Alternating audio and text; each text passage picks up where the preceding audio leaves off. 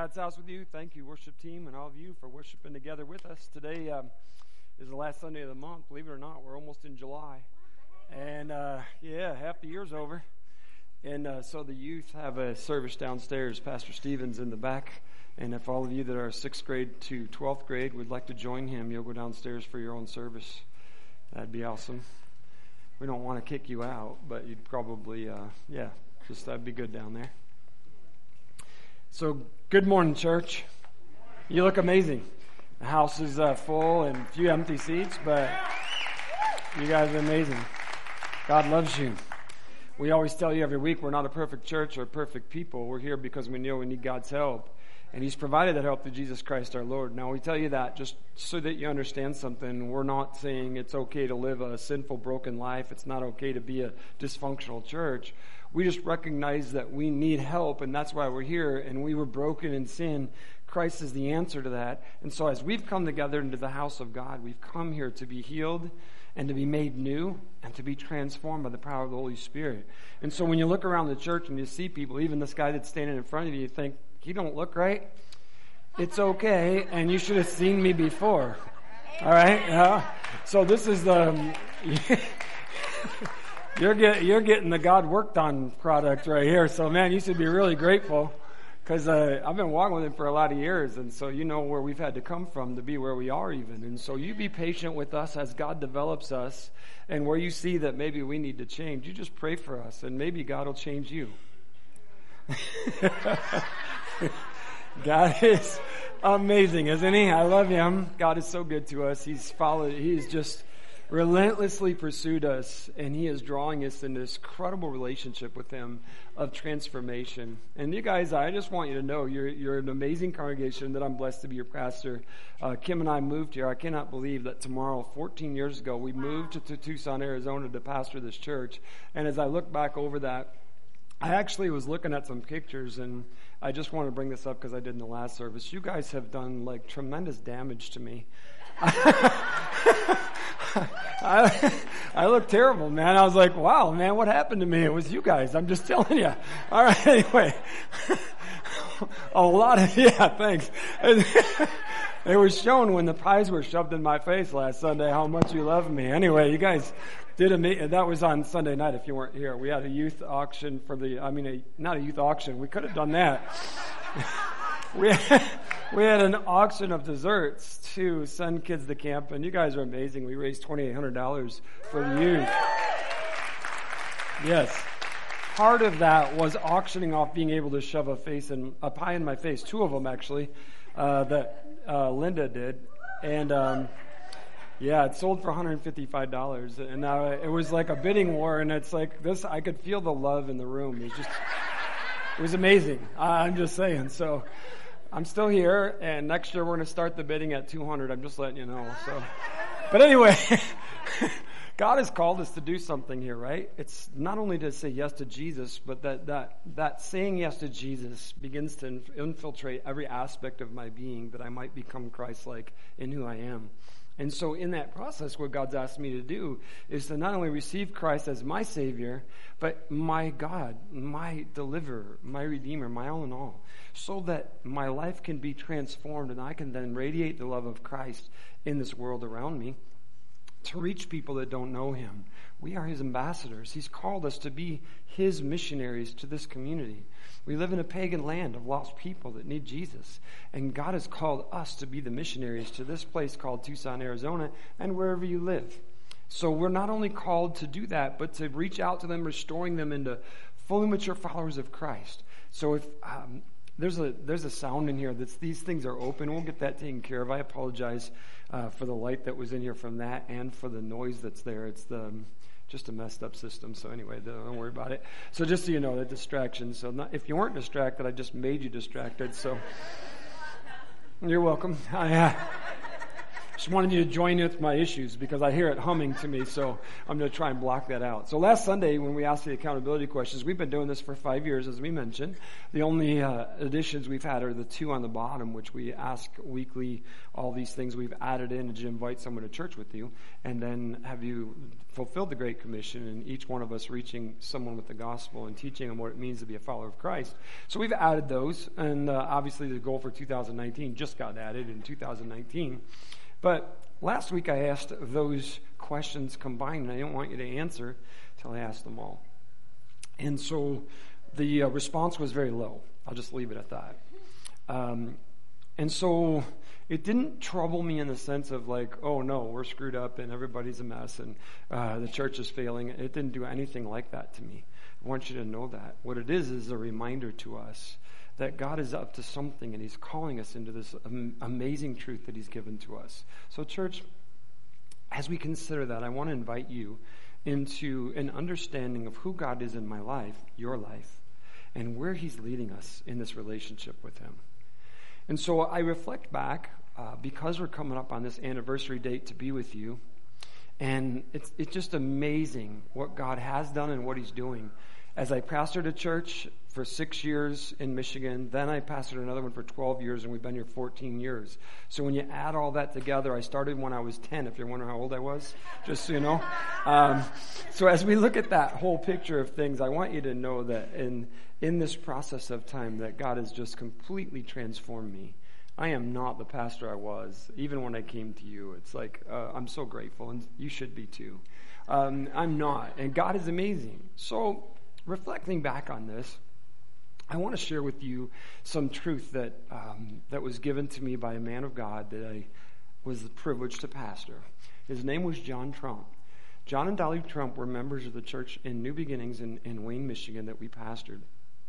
When we first went to the church, their name was on the membership roll, but they were not present. The reason they were not present is John and Dolly had both retired from their jobs, and they were serving in the Indian Mission School in South Dakota, where they picked up everything they had, left, kept their house there in, in Wayne, went out there, and for five years they served that community uh, full time at their own expense and their own stuff, just doing whatever needed to be done. He did maintenance and just did everything that was needed. So I heard about these people and uh, their heart for God and stuff, and then they came back to us. God had finished that time, and they came back to Wayne. When they were there, I, I learned uh, about them and got to know them, and they were very, uh, I say this very respectfully, very simple people. He was very frugal, like um, some people would call him tight and stuff, but he was very frugal, and he took his stewardship of everything very seriously. So I'm telling you this for a reason here we were in the church, great, beautiful sanctuary. It was a very pretty church, and um, growing congregation, um, and no air conditioning. In Michigan, it's different than here. You know, you wouldn't survive without it here, but you can up there. It's just humid. It's miserable in the summer. And summer's only like three months, so you, you can make it through there. But anyway, we were like, you know, we need air conditioning in this church. It's crazy. Everywhere you go, there's air conditioning, but here, and John Trump was like, We don't need air conditioning. Just suck it up, man. Yeah, you're fine. Wave a fan, whatever. Uh, so we had this discussion, brought it to the congregation to vote. And there was one no vote. It was John Trump. And John Trump was like, you know, no. He's very clear about how he felt and his convictions and stuff and said it wasn't necessary. But of course, the majority won. And we were putting air conditioning in. Part of the work we were going to do ourselves. So the very next day, which was on a Monday, I asked if anyone would come to help because we had to do some work in the outside attic to make space. And the first person to show up was John Trump. So I'm telling you that, church, because I want you to hear this man of God in his heart. When he showed up, he wasn't like there to complain, never said one word about his opinion got right up in that hot attic with no air conditioning in the summertime and began to remove things and change stuff to make a place for the air conditioner he voted no for. When he was standing in that up there as a, he was, I think, 75 years old in that attic working like, mm, he could put a lot of young people to shame. Seriously, he worked me to death he's up there doing that stuff and i was like right there is he there is a man of god a man of integrity and a man of a servant's heart. And I was blessed by him and what he did. Now, there's more to this story that I share with you. He's with Jesus today, him and his wife both. But they knew God's word. They took it serious about knowing God's word. And so I began a trivia game with the church where I'd ask Bible questions every week, and we named it Stump the Trumps. Because it didn't matter what question you asked, they'd know the answer. And so it became a game with me and the church to try and find some kind of a question that they would not know. So let's continue with the story. So as time goes on and we're getting to know one another, I'm sharing my. Um, the theology has a lot of crazy, stupid words that we use. Like, uh, I don't know why education thinks they have to give big words to sound smart, but this thing's called eschatology, which is the, the end times, the return of Christ, and your Christological view. It's like, seriously, how about if we just say, when everything ends and Jesus comes back. All right, that's pretty easy to understand. Okay, so that's what it is. So, the, the church I grew up in, and most of you, we have this view of things, and we think it's going to follow this calendar of series of events. I'm not even going to give it to you because I don't care. but I came to not believe in everything the church taught about the end times. As I read scripture, I was like, I don't know that I think this is right. I don't think I agree with that. I think we're hoping for this. I mean, I'll just say this part. I think we're hoping there's a rapture before everything goes bad, right? I mean, Lord, I'm, I'm praying for that happens. Like, take me out, Lord, let's go. You know, I'm, I'm, but I'm not actually sure that it's going to happen the way we've taught it. Okay, that's all I'm saying. All right, and I'll leave it alone. I already probably said too much. Let's just go this way. So John and I had some agreement there. And so we had conversations about these things and how we were taught and what the Bible says, and we would just general conversations. And one day John said something to me that is stuck in my heart that I want to stick in your heart that I pray just grabs a hold of you. And this is what he said to me. It was like a, a revolutionary moment. He's like, Pastor Dave, it's not the things I don't understand about God's word that scares me. It's the stuff I do understand that scares me. And I mean, you know, it was kind of a weird statement at first as I thought about that. And then I was like, wow, that is like super profound and very true. Because, see, the church is always about the mystical. And even in our relationship with God, we always want to know about what are you telling me now, God? What is this new truth? Help me to understand the next step. And we're always looking at the next out there, the, the next experience. And God's like, can you like do this right here? I mean, actually do it. Hello? I've given you truth. Can you live in that truth before I give you anything else? And we're so entrenched on wanting to know the next step that we haven't even completed this step. And so we have holes in our spiritual walk with God, and our brokenness comes to the surface periodically when we go through life. We have these challenges that we face, and we're not equipped to face them. And the reason we're not equipped to face them is because we were so concentrating on what we could do next that we didn't do what we should do and what we know. So, church, here's where we are. I want you to know today, we're right here. God has brought you to this place in this moment of your life saying, Are you doing what I'm asking you to do? Listen, I don't want a response to this. I really don't, because this one might depress me. All right, so don't say anything. Here's your accountability question Are you being obedient to everything you know God is asking you to do?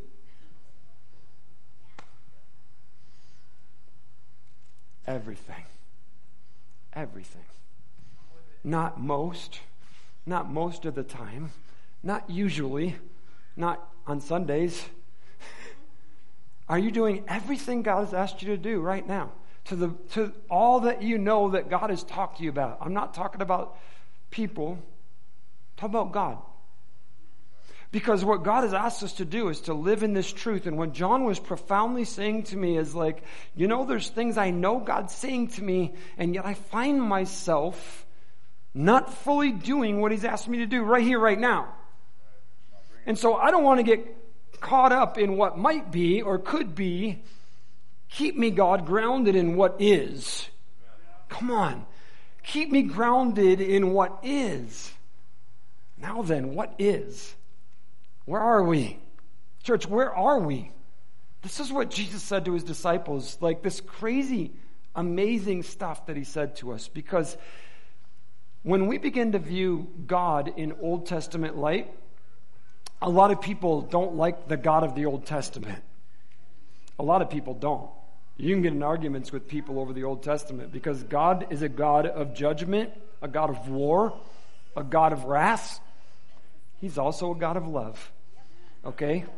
And so, through all of that, when we see God through the lens of the Old Testament, people are a little bit freaked out. The reason why people are freaked out is because the New Testament church is often painted God in way too much of a flowery, soft substance. And I want you to know that God is the same God from Old Testament to New. But what God has done is He is saying, like, this is who I am. This is how much I care. This is how much I love you. I'm giving you this amazing opportunity. Church, we have been given this incredible opportunity by God in this season of mercy and grace where God is saying, come into a relationship with me. But I want you to know that God of the Old Testament, where He established a law and He said, eye for an eye, tooth for a tooth, life for a life, that is God. That's who He is.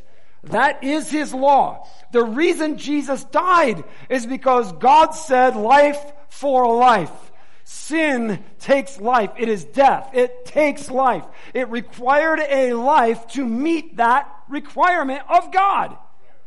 Therefore, God says, a life for a life. Church, Jesus Christ has given his life for us. God will and does demand a life back for that price. That's mine in your life.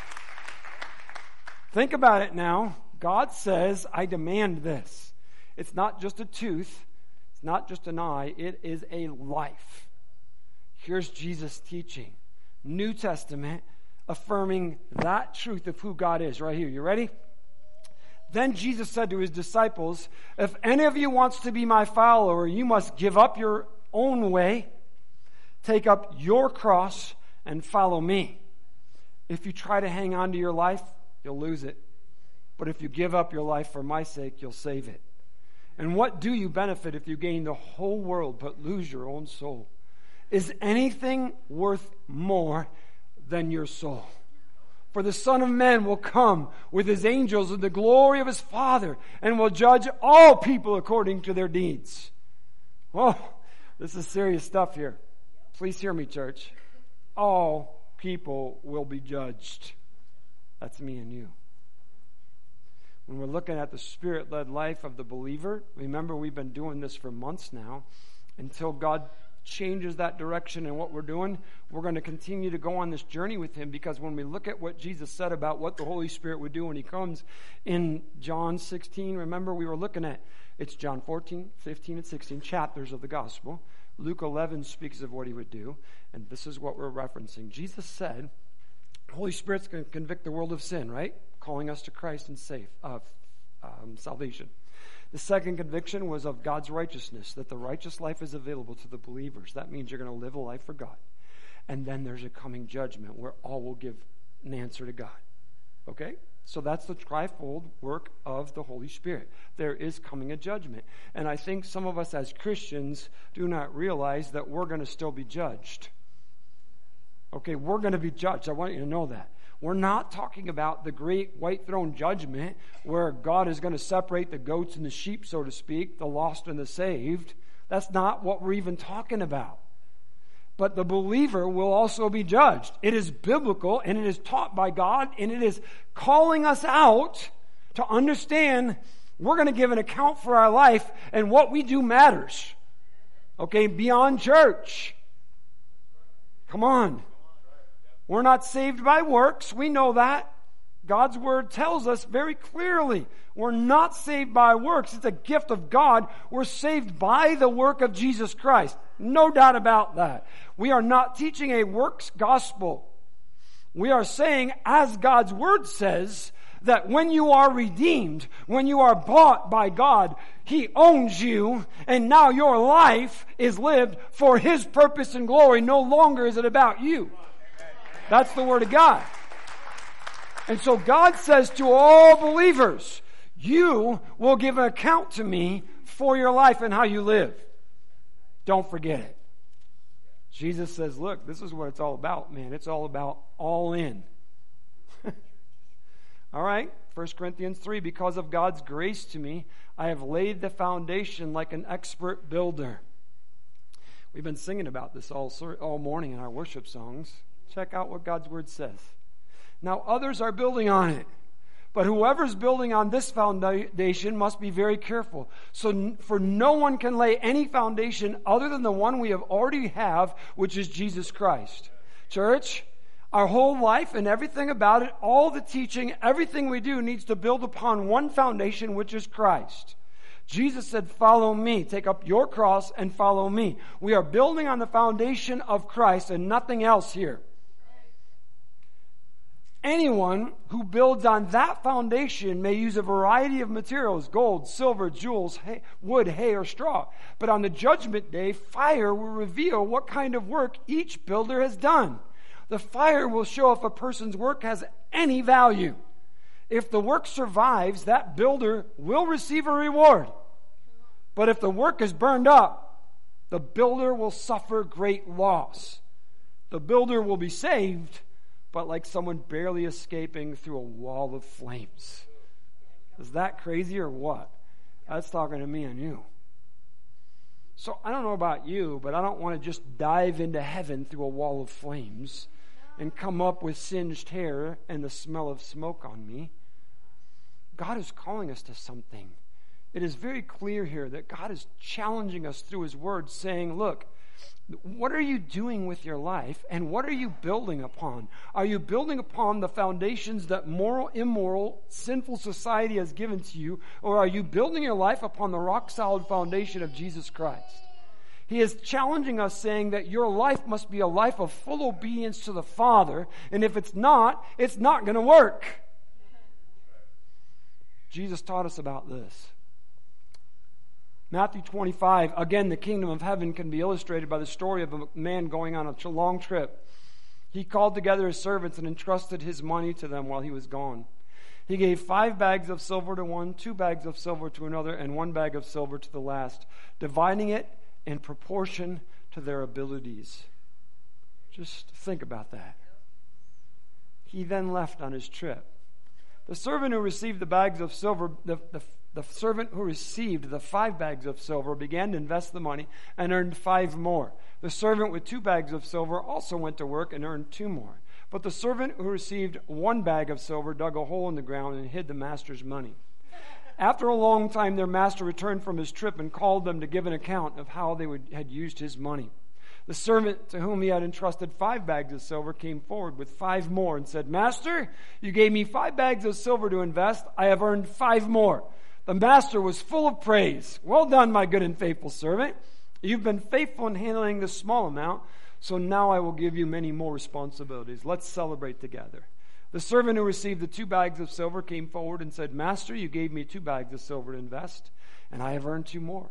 The master said, Well done, my good and faithful servant. You've been faithful in handling this small amount, so now I will give you many more responsibilities. Let's celebrate together. Then the servant with the one bag of silver came and said, Master, I knew you were a harsh man, harvesting crops you didn't plant and gathering crops you didn't cultivate. I was afraid I might lose your money, so I hid it in the earth. Look, here's your money back. But the master replied, You wicked and lazy servant. If you knew I harvested crops I didn't plant and gathered crops I didn't cultivate, why didn't you deposit my money in the bank? At least I could have gotten some interest on it. then he ordered, Take the money from this servant Give it to the one with the ten bags of silver. To those who use well what they are given, even more will be given, and they will have an abundance. But from those who do nothing, even what little they have will be taken away. Now throw this useless servant into outer darkness, where there will be weeping and gnashing of teeth. A profound, amazing teaching of Jesus Christ. This is not simply a message about financial stewardship and responsibility, church. It is, and it does speak to us very clearly about financial stewardship and accountability with God and what we do with what we have. but it's something far beyond just finances. Jesus is teaching us something. We must do something with what we receive from God. Every week we ask you this accountability question, church. Are you giving as God has asked you to give? I ask you that question. Then I give you an illustration or an answer to that in your time, your talents, and your resources. That doesn't mean this is like um, pick the one you like. God has asked us to give to Him of our time, our talents, and our resources. He's saying, Are you all in? So God's addressing every aspect of our life. And as we look in the scriptures and we see this, it's amazing because God is saying to us right here, I'm giving you what you can handle for me. That's what he just taught right there. He said, The one I gave him five. Why did he give him five? Because he knew he could handle it. The one he gave two, not five, because he knew he couldn't handle five. So he gave him two. And the one he gave one, hoping that he might be able to handle just that one thing he got. He knew he couldn't trust him with more than one. He knew he couldn't trust the one with two with more than two. He knew he could trust the one with five. And then he gave him more. Hold on a minute. Let's just pause right there for just a second. God seeing us where we are says, I'm giving you what I can trust you with. I'm giving you what I can trust you with. If you prove yourself to me in what I've given, I'm going to do more. So let's let's just apply that to finances for just a second. Okay? Because we live in a culture that thinks money is the answer. And most of us have had the thought in our mind that if I could only, I could. There's that blank and that blank. So early in our marriage, my wife and I, when we were married and stuff, and I was working secular work, I was pastoring a church, and I was bivocational, they call it, where I had to work. I wasn't supported by the church, and so I was working a job as well as pastoring. And as we were walking down that journey, I was like, you know, if I could only make this much more, then it would be a lot easier on our family and I could handle this and everything. And so I I made that much more. And all of a sudden I was like, man, if we could just make this much more, we'd be okay and our family would be okay and everything would be all right. And I was working, you know, and I'd get advancements in work and things like this, right? So I'm making more money and pretty soon I was making more money than I'd ever made in my life by a long shot. And I would come down of the month and I'd be like, I'm not really sure what just happened, but it feels like I have no more money than I used to. And nothing's really changed in my life. And as God was speaking to me, we were faithful in paying our tithe first before all of our bills, pay my bills before we ever bought food. I'm just telling you our commitment to God and what He says. We never went without, never missed payments and things. I mean, He always took care of us. But as I began to assess things and look at my stewardship and things, I was like, you know, I'm starting to buy into the culture's lie that says if you just had more, you'd have better. And if you had more, things would be easier. And I stepped back from all of that, praying and talking to my wife, and we made a step of faith. And we began to step away from some of that and began to commit more into the ministry, personally, investment, and away from that secular work so that I could give myself completely to the work of the kingdom of God. And as we digressed financially, and we did digress financially, trust me, like a lot, as we stepped out in faith, when we got to the end of that first year where we stepped away completely from all that secular work and the finances, in that year, we did more with our family than we'd ever done before. God provided for us in miraculous ways, like that it was just incredibly obvious it was all God because there was nothing we could do about it. It was just Him. And as we stood back and looked at that, I'm like, you know, we, we are so tempted in our culture to believe the lies of culture that says you matter when you have, you matter when you are, this, that, and the other thing, and when you have stuff. So I hear a lot of Christians, and I'm not, I, I want you to hear my heart of what God's saying to us, not just my opinion of stuff. And and people don't confess or say anything right here, okay? Just shh. All right. People like they're playing the lottery, hoping for the big one. and they're like, man, you know, if I win the lottery, you know, I'd pay the church's debt off. I'd, uh, you know, we owe like 600 and some thousand in case you were wondering what the number was when you buy. Um, you know, I would fix, I would supply the missions with what they need over there, and I'd do this for the homeless in our community. And I, and I'm just going to stop right here and say, no, you wouldn't. No, you wouldn't. if you would do all that, God would have already given it to you by His power, not through the lottery. Come on. You, you honestly think God's like, come on, go down to the casino here and put 25 on red. I want you to give me something this Sunday. I mean, seriously. Come on, man. How stupid are we? it's like, that doesn't even make sense. But yet, listen, we do it. And God's like, hello? I'm giving you everything you have, and what I'm asking you to do is prove yourself to me. I'm God. Don't you think I got this? We got to stop thinking that this stuff is, is the answer. Okay, can I? I just got to say one more thing because it's driving me crazy. I, I literally have had people say, God help them win in a gambling situation or something. And I'm like, oh my goodness, wait a minute. Let's just stop for a second. I, I want everybody in this room to hear Dave's opinion on it. I said that was the devil, not God.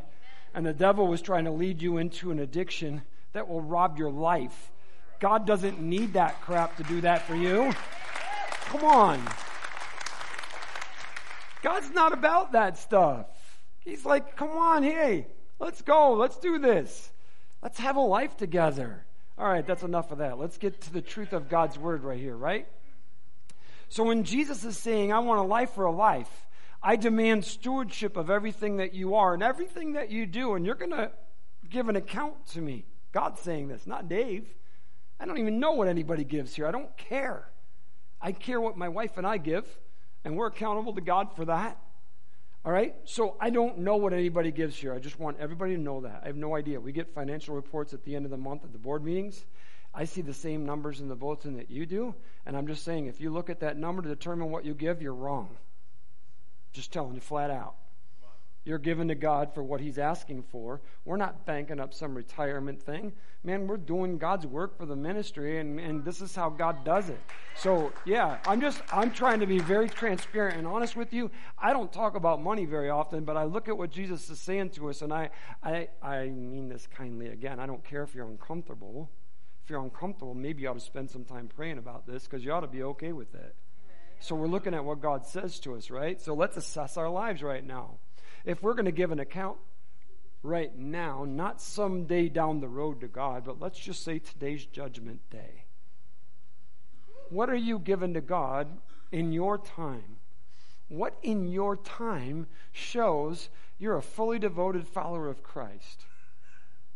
What about in your talents? That's your natural abilities. I'm not talking about spiritual giftedness talking about the talents God gives you. You've, you've got jobs and works that you do because you've been given talents. Have you developed those in education and work? Absolutely.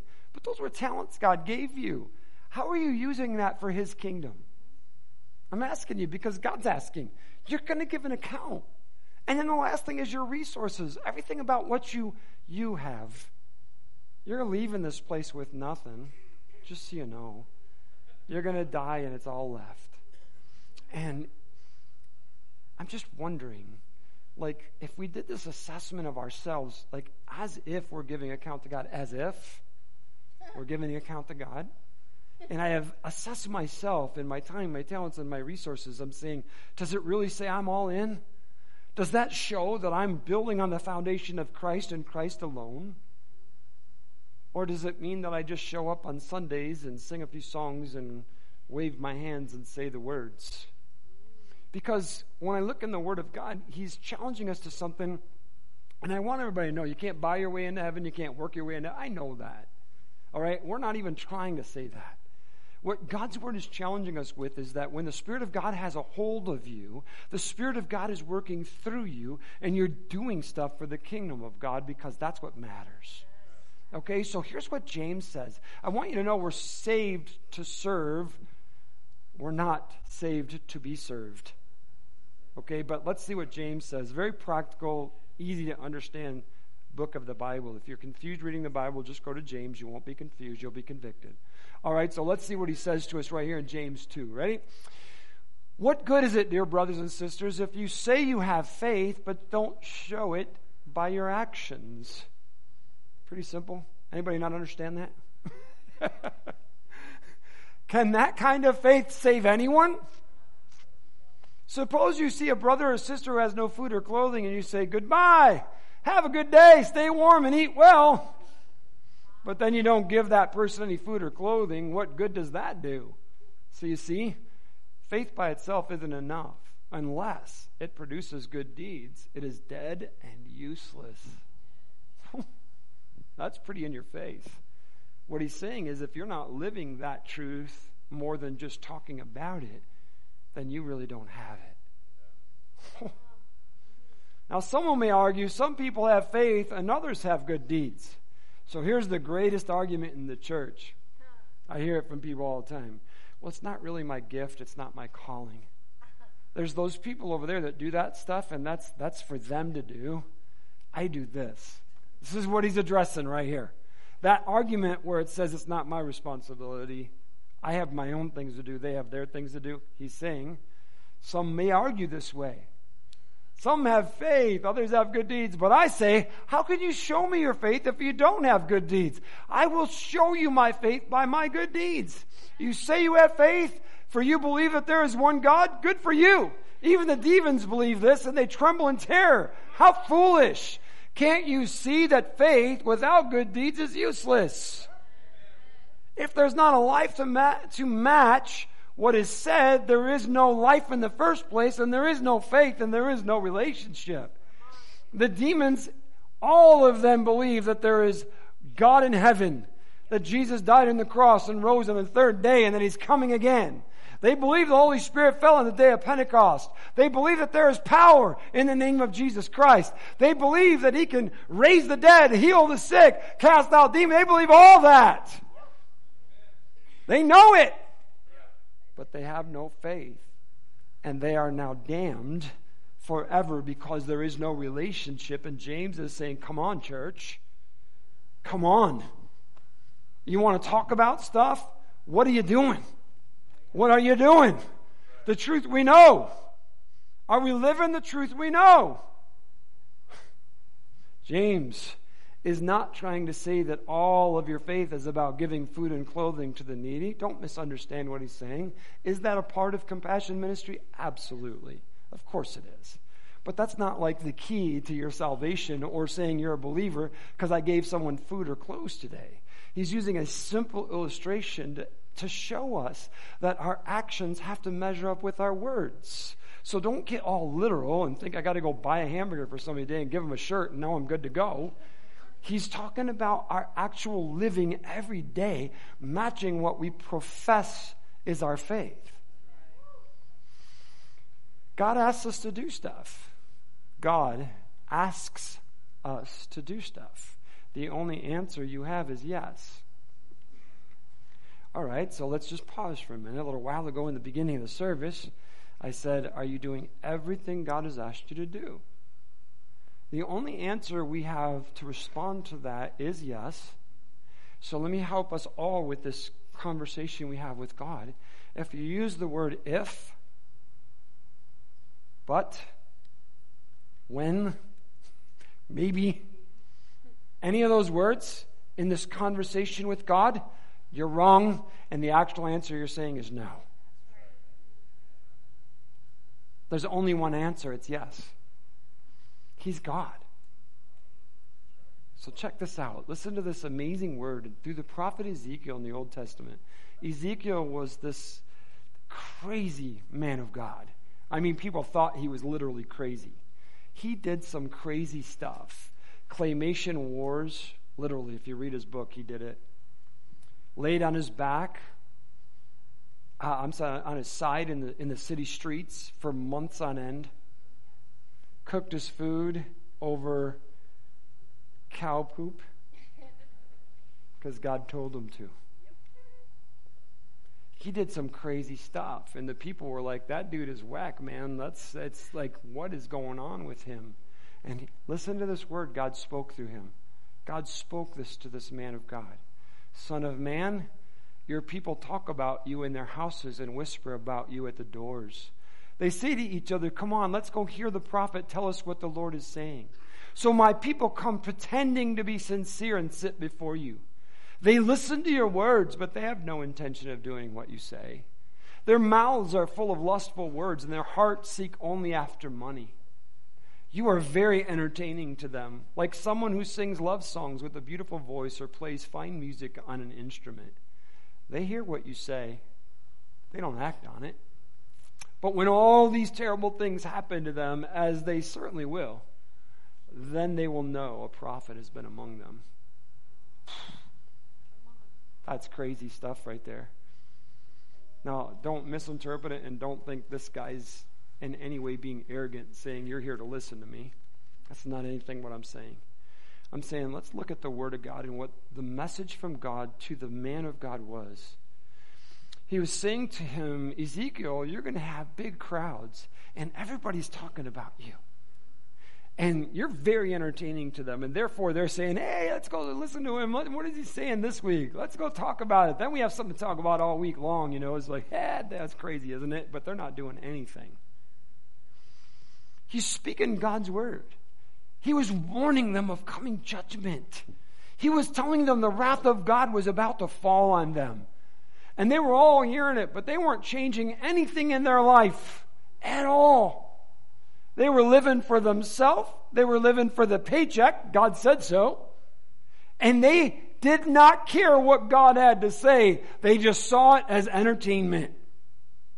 And he's like, hey, Ezekiel, I just want you to know there's coming a day they're all going to be like, whoa, that was God. That was God's man speaking to us. That was God's word. He said, they're going to all know when I'm calling them to account and the words are happening that you said would happen, they're going to be like, there was a prophet among us. Church, may I say to you, there is coming a day, everyone in this room is going to stand before the creator of the universe, and we're going to give account. And it's not going to be a day when we say, but if, when, none of it. We're going to give account. And God's going to hold us to His truth. Hey, good job. You, you gave a tooth. You gave an, no. Church, a life for a life.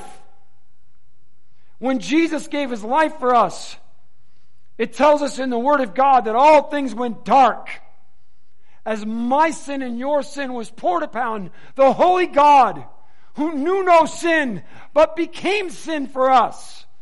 In this moment when Jesus cried out, My God, my God, why have you forsaken me?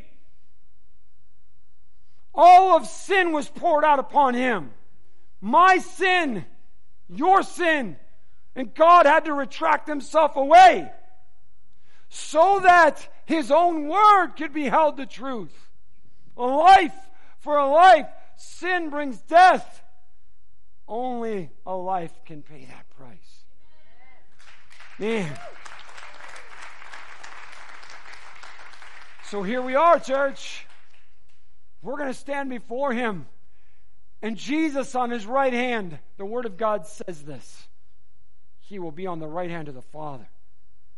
And it will either be that life paying for me as I have surrendered to it, or I will give an account for myself. The steward that dug the hole and said, I'm good where I am. Or I'll give an account for what God's given me, but we're going to give an account. It's God's word, man. The Christian life is not simply about showing up for services, it's not about singing songs or hearing messages. It's not. That's all part of it should be part of it, a regular part of it. But it's out there doing what God's asked us to do. And the Word of God, he's, he's very serious when he says, Take up your cross and follow me. Okay, now in Matthew 5, Jesus said this You are the light of the world. like a city on a hilltop that cannot be hidden. No one lights a lamp and then puts it under a basket. Instead, a lamp is placed on the stand where it gives light to everyone in the house. In the same way, let your deeds shine out for all to see, so that everyone will praise you for your goodness. So that everyone will praise your heavenly Father, is actually what he said. So here's Jesus talking to us and saying, like, look, you and the way you live should be on display in such a way that it radiates the love of Christ to everyone that sees you, and that when people see you, they think, there is a God. that's, that's what he's saying, right? There is a God. There's no doubt. I know that guy. I know how he lived. He is a changed man. And it's God. And He is letting people know that Jesus Christ changed them. It's all displayed. So here's how I was I was just seeing this visual as I was coming to church today, and, and, this word and God's word, you're a light of the world. And I thought, man, lights dictate our life. Do you know that?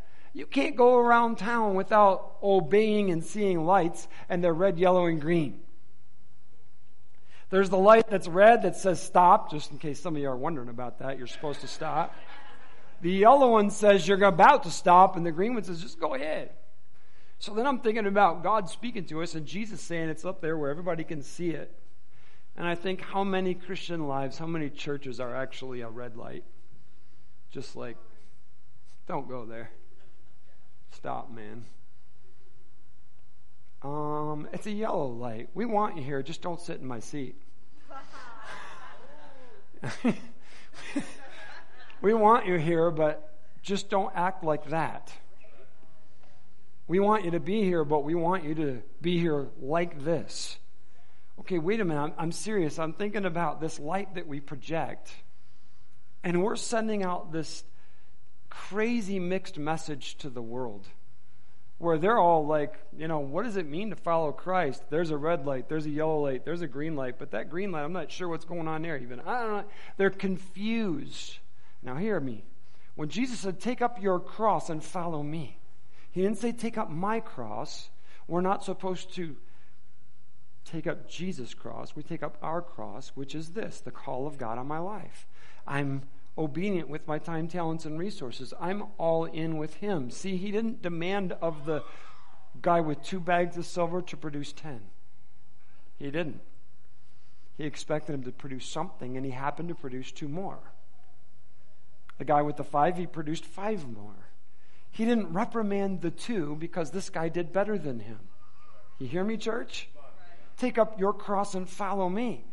We're not all called to do the same thing, but we're all called to follow the same Savior. And so, as we follow the same Savior and we take up our cross and follow Him, we're not off doing our own thing. We're all following Him. And that means there's unity in the church because we're all following the same Savior. The reason the church is sending out these red and yellow lights is because we found it to be all about us and you got to do it this way and it's the only way. Listen, Jesus is the only way, so don't misinterpret that. But we all are supposed to be following him in that call that he's placed upon our life in that direction towards Christ. And when we're all heading that way, there's unity in the body. And that is the witness to the world that there is a Savior and it's Jesus Christ and God's in control. And we're in disarray. I'm talking about the church of Jesus Christ. We're like picking what we want to believe, what we want to agree with, what we're comfortable with, and we're not all in and surrendered. We're not building on the one foundation of Jesus Christ. We're building on our stuff. So we're going to be seen by who we are, by how we live. And how we live ought to show Jesus to everyone. So it's the call of every believer to be seen doing God's work. Right? Well, that's what it's all about. So would you stop thinking it's all about you? It's all about Him. Okay, I'm. I need to. We'll just get done early today. That'd be a good idea. Have you accepted Jesus Christ as your Savior? So we're saying, yes, I punched my ticket to heaven. That's what we're saying, right? I mean, I don't mean that in a bad way. I'm just, let's just use it as a simple illustration. If you said yes to Jesus, it means, okay, so what that means is I'm saved, I've been forgiven of my sins, I'm born again. The Word of God teaches us that those who are saved then are filled with the Holy Spirit. And the Bible teaches us that those that are filled by the Holy Spirit are led by the Spirit. We're followers of Christ. The Bible teaches us then that those who are saved, Spirit filled, Spirit led followers of Christ are therefore servant hearted people because Jesus modeled that for us and said, This is what this looks like. Now we're building on that foundation of the gospel of Jesus Christ and we're building our lives this way. So today, I'm just going to ask you again in that little complex circle of you are you being obedient to everything God has asked of you? If you can't say yes to that without any other words, just a simple yes, you need to go to the altar. And you need to repent for your disobedience. And you need to begin to build on the yes of God to God so that God can work through you the fullness of what He has. See, we're wondering why we still are where we are. We're where we are because we haven't done what He's asked us to do. And we're not getting past this point until we're actually doing what He's asked right here. He gave it to us, it's right there in the scriptures. He says, When you do this, more will be given. I trust you. Let's go. We don't, come on. We do it with our kids. You're not going to give a five year old the keys to the car. Same thing with God. He's like, you need to grow up. You need to mature. Let's go. I want you to be able to accomplish all I have for you to accomplish, but it requires your obedience to me in every area. So if you're struggling financially, I just want you to know, are you is God a priority in your finances? If you're struggling and where do I fit in, I'm asking you, are you using your talents for where God has you and what God wants to do through you? If you want to assess what's going on, I'm not telling you match minute for minute with God. What I'm saying is, is your time God's? Is it His? You have to do a job, you got to sleep, you got to do stuff, but is your time God's?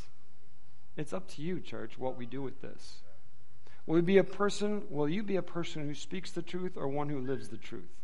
There is only one answer to that.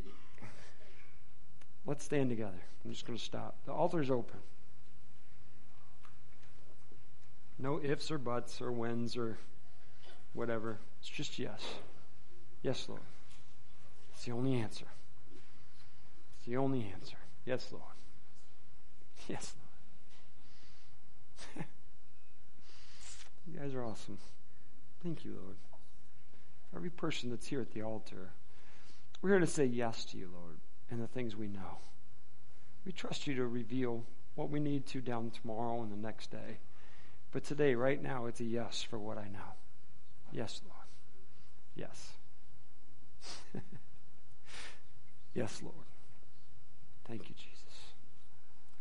Father, thank you. Thank you. Thank you. Thank you. You're so amazing, God. Thank you.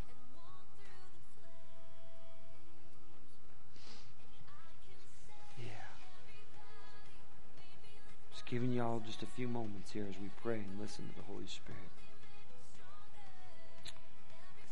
So here's a real simple thing for us that are here, you know. Sorry, Lord. My answer now is yes. That's all we got to do, really all of you that are up here praying, all of you that are just listening, it's that simple. Yes, Lord. Sorry. But from now on, it's yes. I'm all in. All in. In Jesus' name. Amen. Thank you, Jesus. Amen. God bless you guys. Thank you. God is so good. Thank you, Lord. Thank you, Lord. Thank you. Have an amazing day with Him. He loves you.